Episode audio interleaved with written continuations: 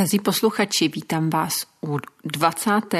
dílu podcastu Nech se nest a ne po koních a lidech. Říkala jsem si, že ten 20. díl by si určitě zasloužil nějaké speciální téma a co může být speciálnějšího než Bon Voyage. Bon Voyage je neuvěřitelný kůň, naprosto rozbil všechny mé představy o tom, jaký jsou koně a jaký, jaký by měli být a jaký vztah mezi lidmi a koňmi by měl být. Je to kůň, který vyčnívá ze všech tabulek především svou osobností a svým neuvěřitelným, neskutečným sebevědomím, které jsem opravdu u žádného jiného koně nikdy nezažila. Myslím si, že by byl spokojen, že má číslo 20 jakožto jubilejní. Nicméně nevím, jestli bych mi vůbec dopřál tu čest o něm mluvit a tak se ho raději nebudu ptát. Bomvajáš je opravdu aristokrat každým coulem. Už jeho původ je naprosto hvězdný, tomu se málo kdo z nás může rovnat. Jeho otec je slavný trakenský hřebec Gribaldi.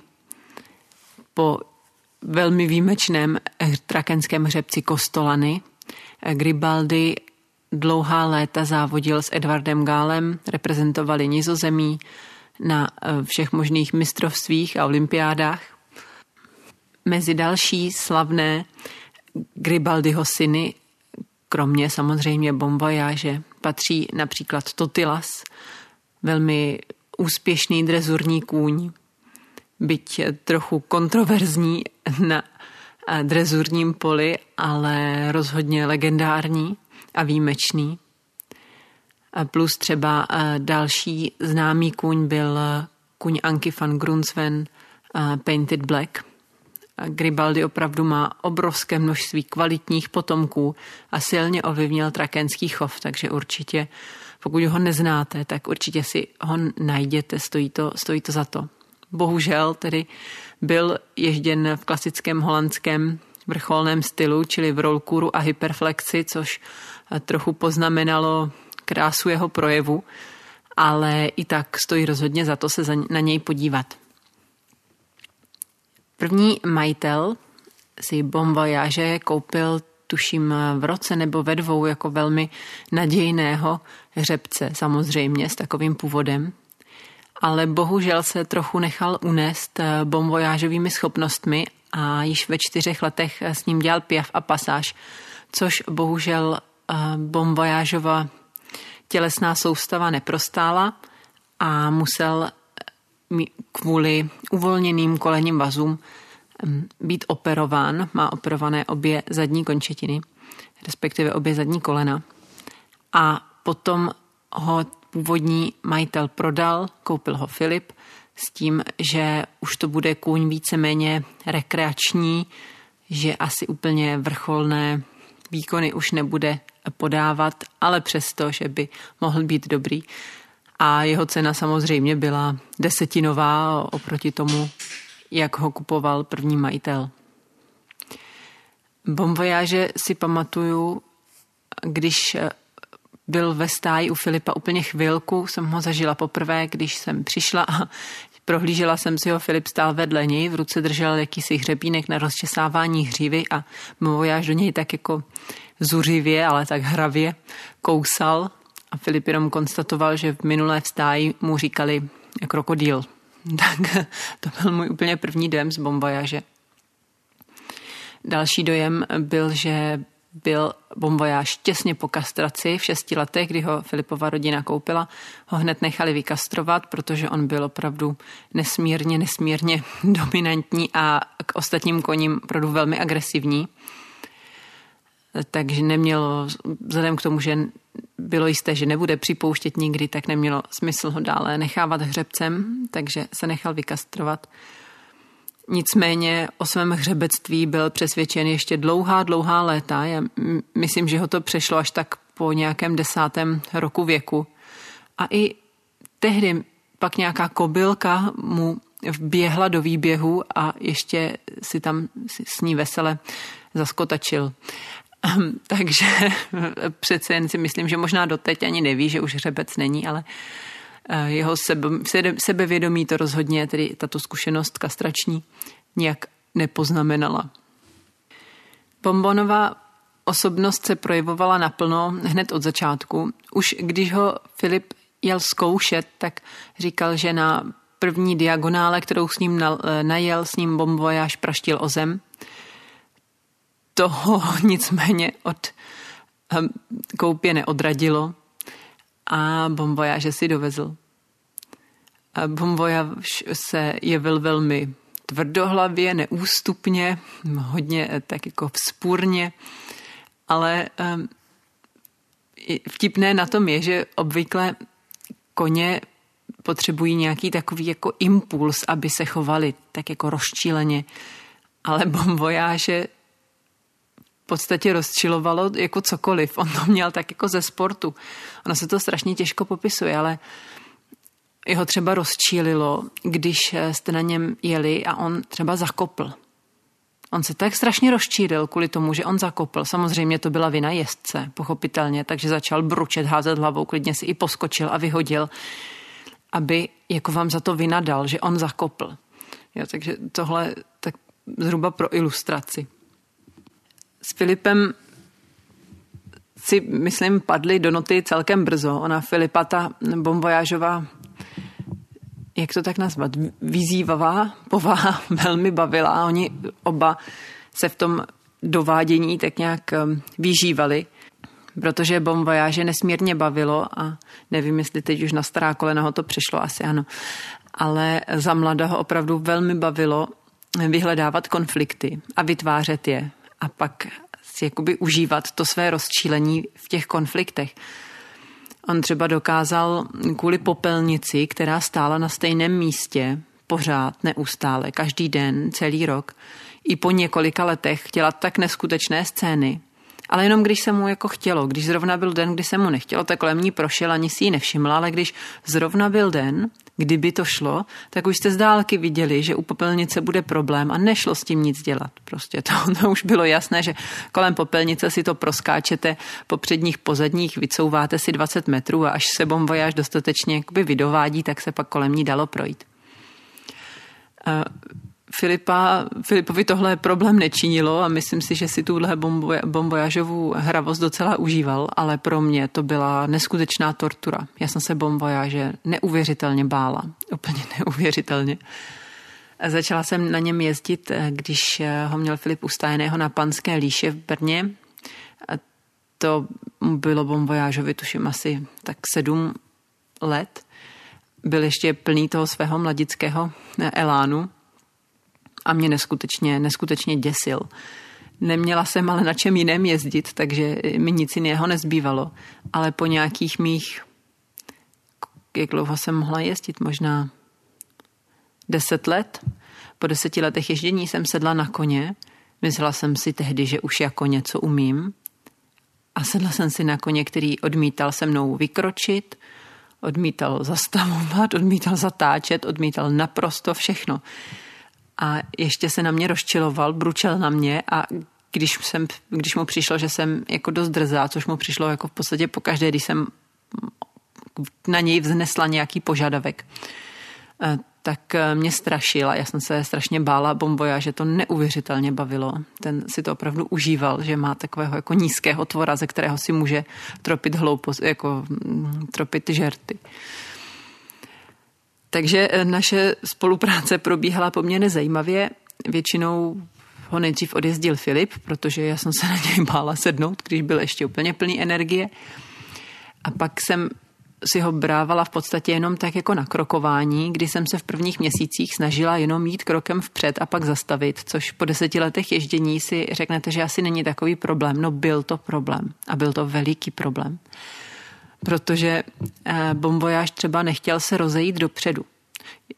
On měl k tomu velice jakoby validní důvod, protože já jsem dost špatně seděla. A on se odmítal rozejít dopředu, když jsem byla ohnutá a nenarovnaná a špatně se měla nohy a on prostě s takovým městcem on nepůjde jako dopředu. Proč by to dělal? Aristokrat jeho úrovně, jako by nestačilo, že takový odpad má na zádech a ještě, aby s ním šel dopředu a nedej, nedej bože, jako poslouchal, co ten jako pytel brambor tam jako chce po něm, no tak to snad nemůžete myslet vážně. No takže já jsem se tam pokoušela o nějaké pobídky. Bombojáš eh, buď stál a ignoroval mě, anebo couval.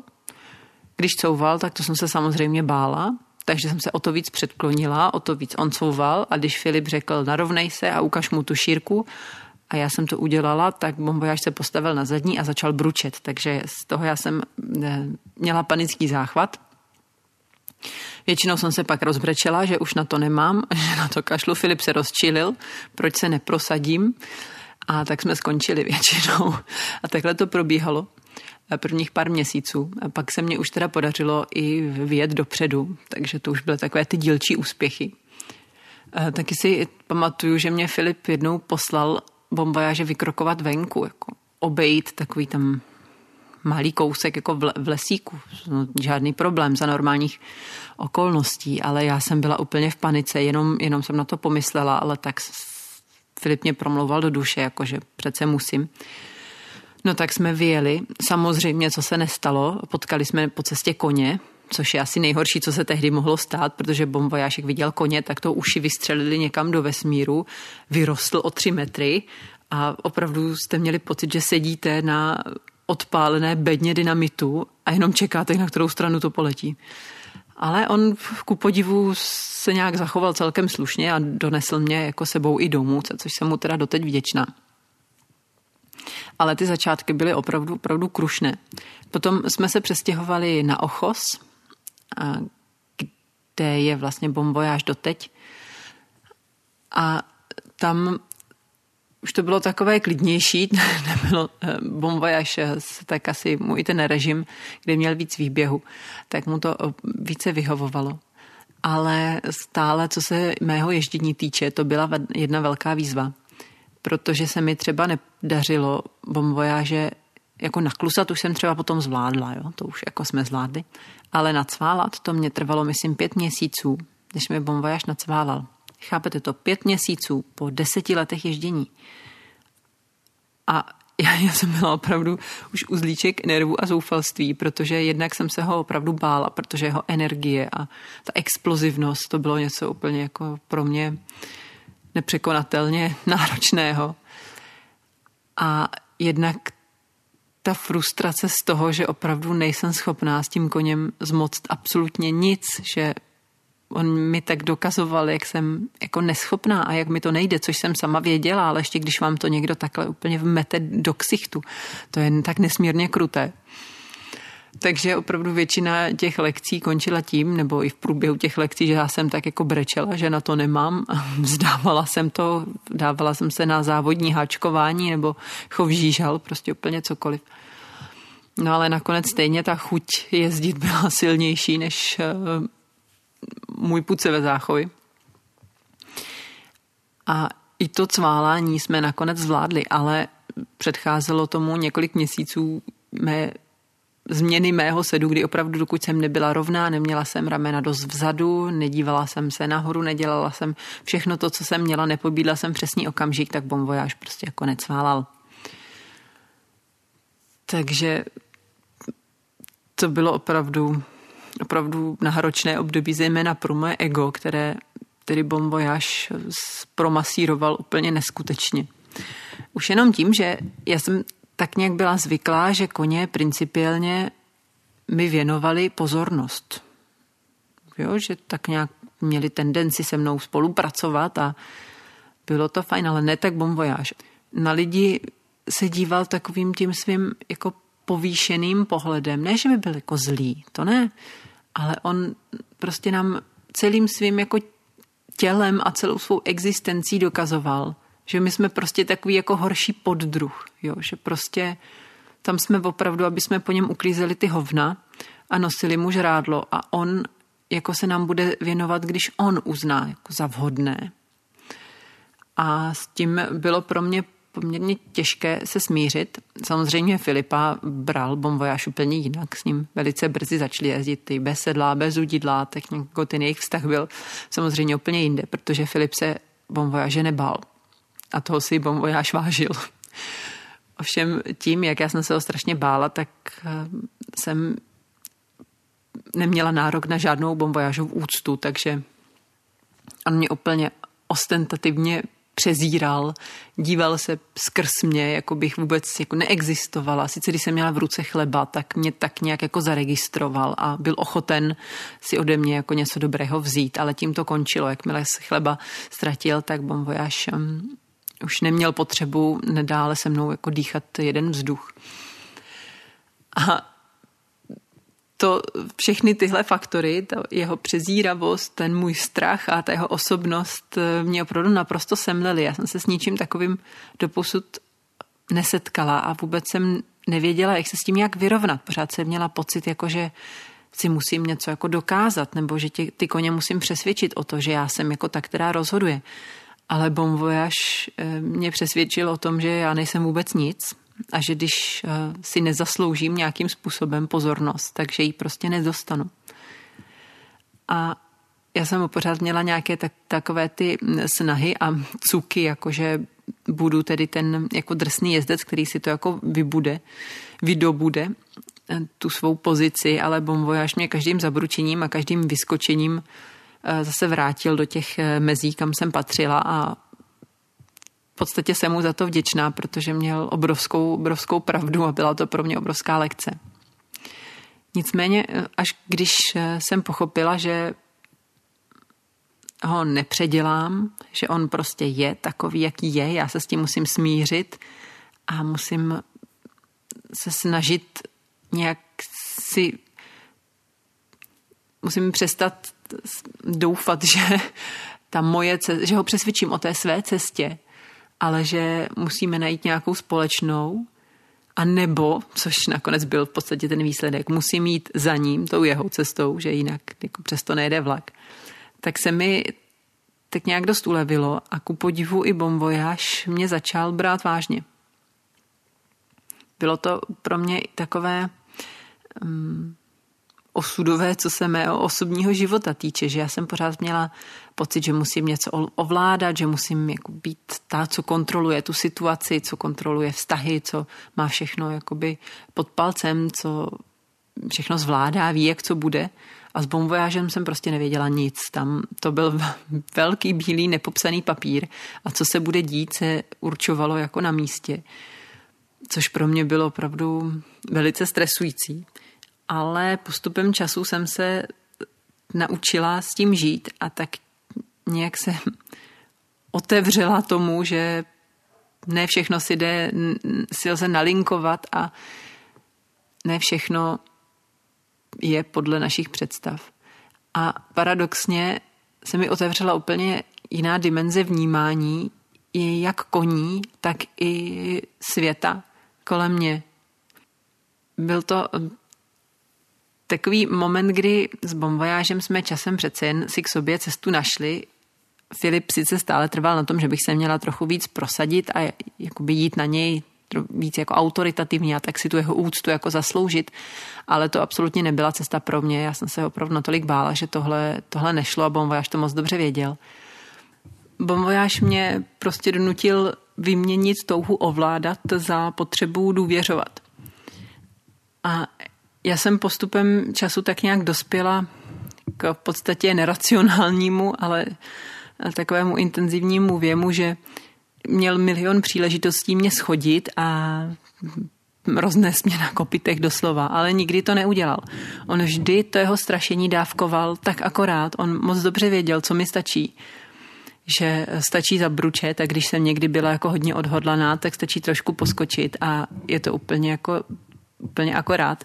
Vždycky, když jsme se dostali třeba do nějakého většího konfliktu, když jsem si třeba dovolila ho nějak intenzivněji pobídnout nebo chtít třeba jít nudy, než chtěl on, tak vždycky to jeho vyhazování a strašení opravdu velice pečlivě nadávkoval, takže jsem z něj nikdy za celou tu dlouhou dobu naší spolupráce nespadla, což opravdu si ho za to velice cením, protože jemu by stačilo tak strašně málo, aby mě poslal k zemi, tak strašně málo. A on to samozřejmě moc dobře věděl.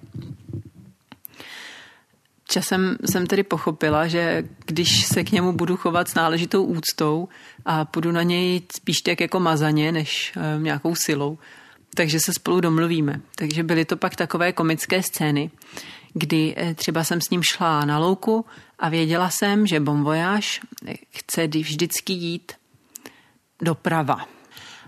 Ale protože ví, že my jezdci chceme většinou doleva. Takže tam jako vzniká ten konflikt a na to se on těšil, že bude jako legrace, že já mu řeknu, ať jde doleva, a on řekne, že chce jít doprava a teď se tam jako budeme prostě spolu chvilku strkat a bude zábava.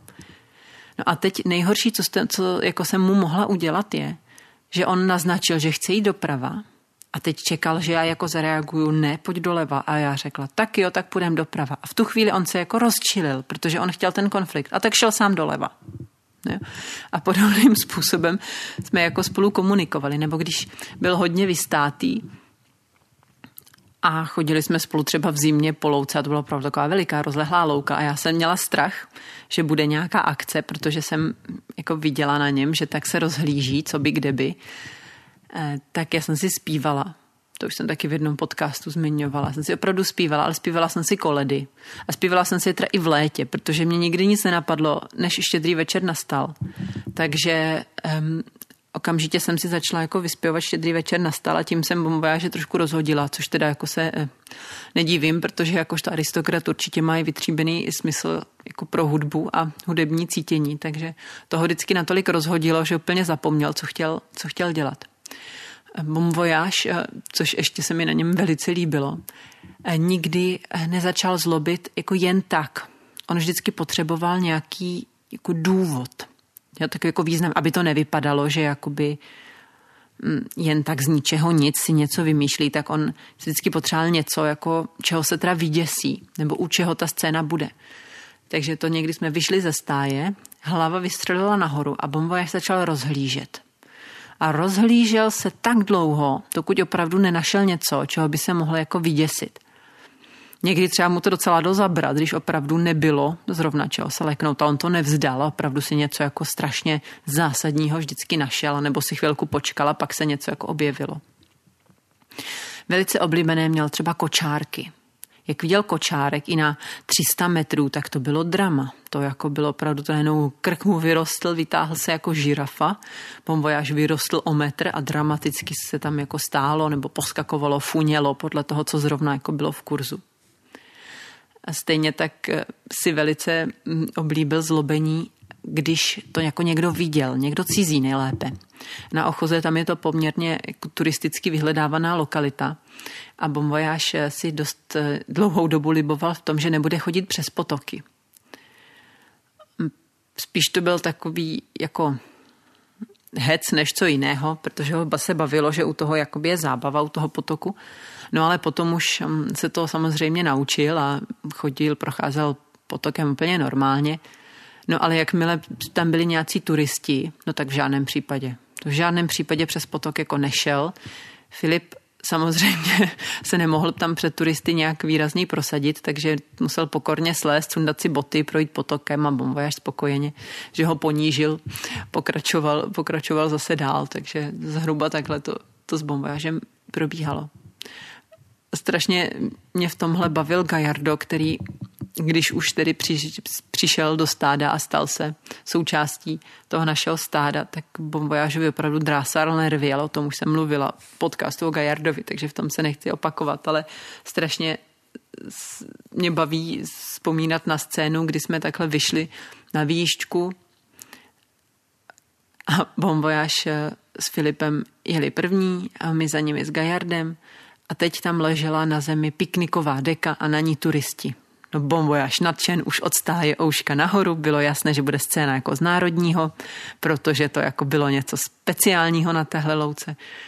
A jak jsme se blížili, tak bombojáš hlava nahoru, teď začalo funění, vyklenutý krk, o metr vyrostl, taková ta klasická a už začala baletka a Gajardu vůbec netušil, co se děje, že jo?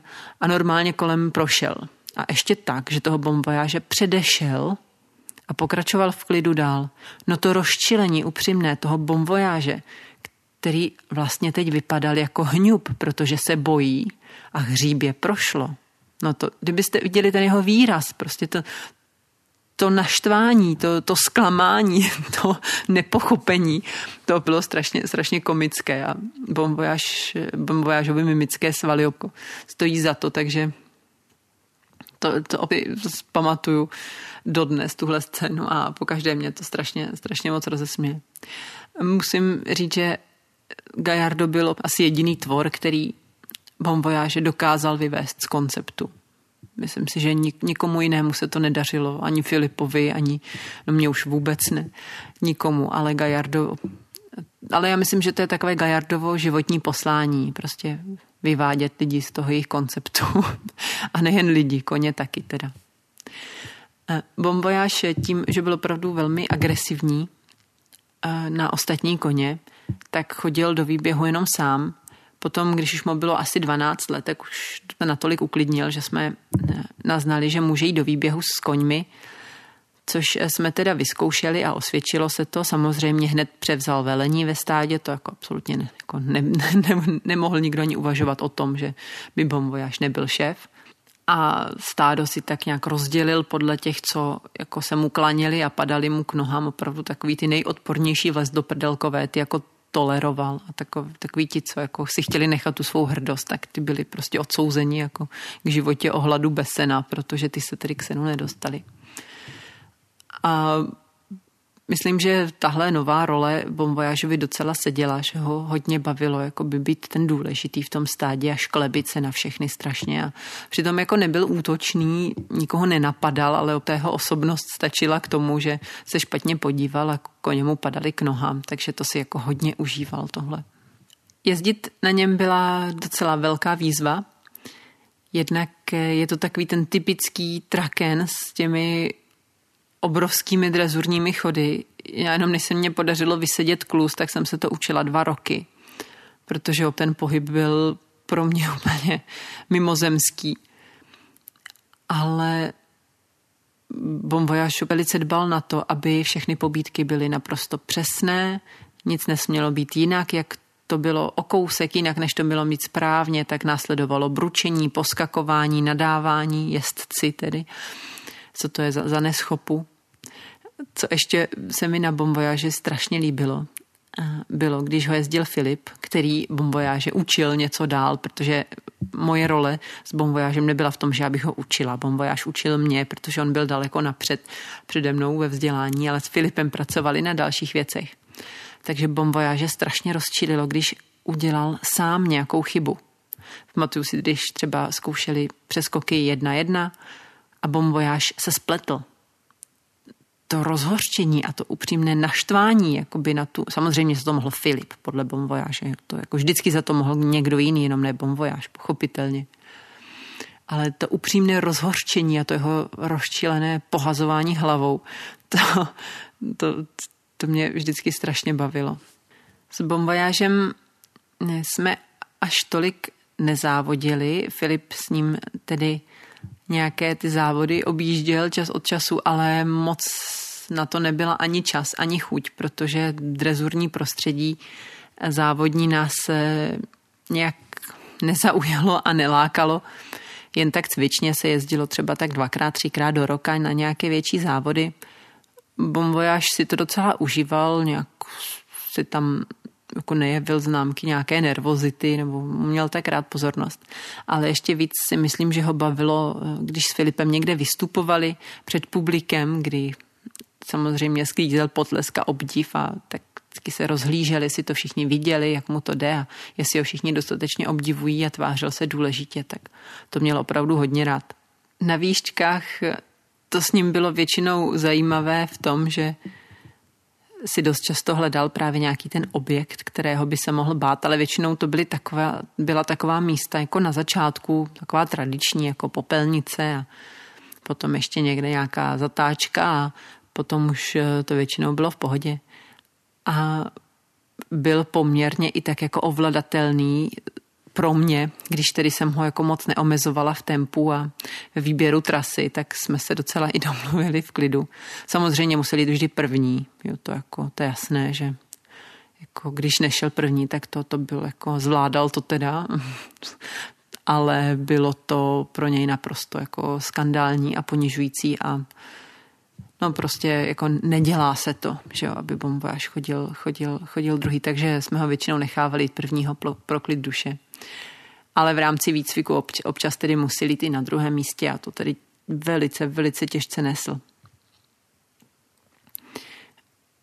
Bombojáš eh, také mýval nálady, což je něco, co třeba u Gajarda neznám. Gajardo má podle mě jenom jednu náladu, něj jsem v životě nezažila jako nějaký náladový výkyv.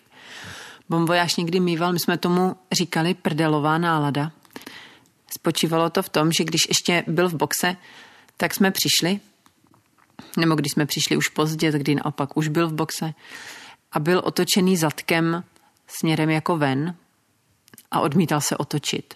Tak to jsme věděli, že to bude jako špatný. Že když je prdelová nálada, tak to moc, to moc jako se s ním nedalo. Voyage eh, má taky poměrně dost rozvinutý smysl pro humor, takže a, a, a rád se baví, rád ho uplatňuje. Takže vzniklo spoustu i takových krásných situací s tím, jak on buď si vymýšlel nějaké dramatické situace, jak už jsem tady předesílala, nebo si tak jako užíval dělat si legraci z nás, z našich jako ek a našich požadavků. A to bylo taky to byla taky obrovská, obrovská škola jsem mu to, za to opravdu moc vděčná. Bohužel po kolem nějakého 12. 14. roku věku ho docela dohnalo, dohnala omezení vycházející z té operace, na které byl jako šestiletý. Začal trochu kulhat při těžších cvicích takže jsme museli o trénink eh, omezit, což byla škoda, protože už v podstatě zvládal veškeré cviky do Grand Prix, ale dostali jsme i, nebo bylo nám řečeno, že kdyby jsme s ním chtěli závodit, že by se to dalo tlumit nějakými injekcemi a podobně, ale to, to jsme opravdu nechtěli. Pro nás jeho zdraví bylo vždycky na prvním místě, takže od těch nějakých vyloženě drezurních ambicí jsme museli upustit a Filip s Bombojážem začal pracovat hodně ve volnosti, bez udidla, bez otěží, chodili spolu na výšku, prostě jenom úplně bez ničeho.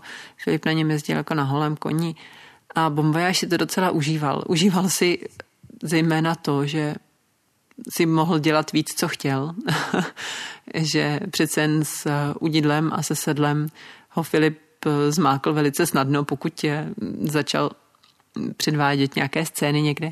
Takhle Bombajáš věděl, že když bude chtít, takže si s ním Filip moc, moc neporadí, ale i přesto toho nezneužíval a kromě nějakých takových těch jeho klasických legrácek se nechoval nikdy nějak nebezpečně a vždycky, jak říkám, on, on to dávkoval. Věděl, že v když na něm sedí Filip, že může vyskočit o metr, mí, o metr víc, než když na něm sedím já, a tak to měl hezky oddávkované, že se nám eh, nikdy nic nestalo, takže to, to, bylo, to bylo opravdu fajn.